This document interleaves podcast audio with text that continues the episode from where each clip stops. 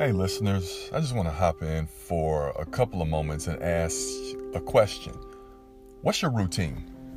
Do you have a plan for each day and what you're going to go do? Today's cheat code is making a schedule for yourself. So each day you may wake up and you start. How do you start? In my case, I start with a little um, meditation and prayer to give me focus.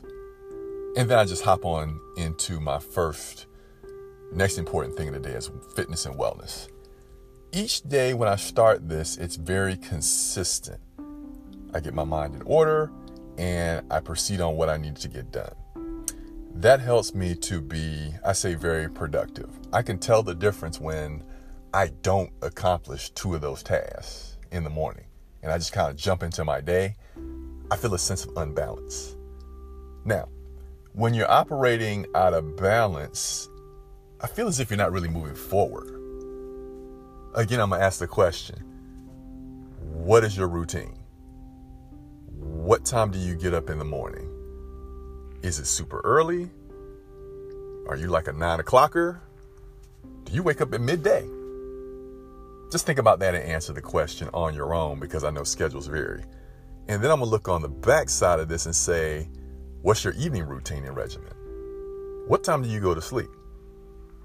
I'm the type of person who, who's read the studies, oh, you need eight hours of sleep and what have you. I think there's some merit to that, but I think you should also just get enough sleep to make sure you're recharging. It's also part of your routine to help you be fresh. I think productivity is gauged on a routine. This is going out to somebody who's like very frustrated with their progress and is like, I'm not going anywhere. Feel like I'm spinning my wheels in place. Well, maybe you don't have a routine to keep you grounded. All right, think about this. Here's what you want to do. If you don't have a routine, think about what you want to get done on a daily basis that you can that that helps provide value. Is it fitness? is it peace of mind? Are you looking for some sort of joy or conclusion? Write that down on a sheet of paper and think about how do you incorporate that every day. For the religious people, get into prayer and, and that type of regimen. For the non religious people who are into the universe, think about affirming yourself. Both go the same direction, in my opinion. All right, I'm going to sit on this for a second because I think somebody out there who's listening is doesn't have a routine. Box this thing in and make it a plan every day to start your day with a method. All right, this is Haalelectronica.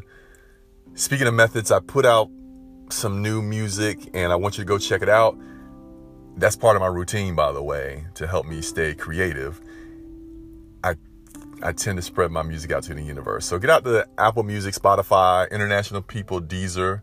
I'd love to hear what you think about a daily routine in my my voice messages on Anchor. All right, give me a shout.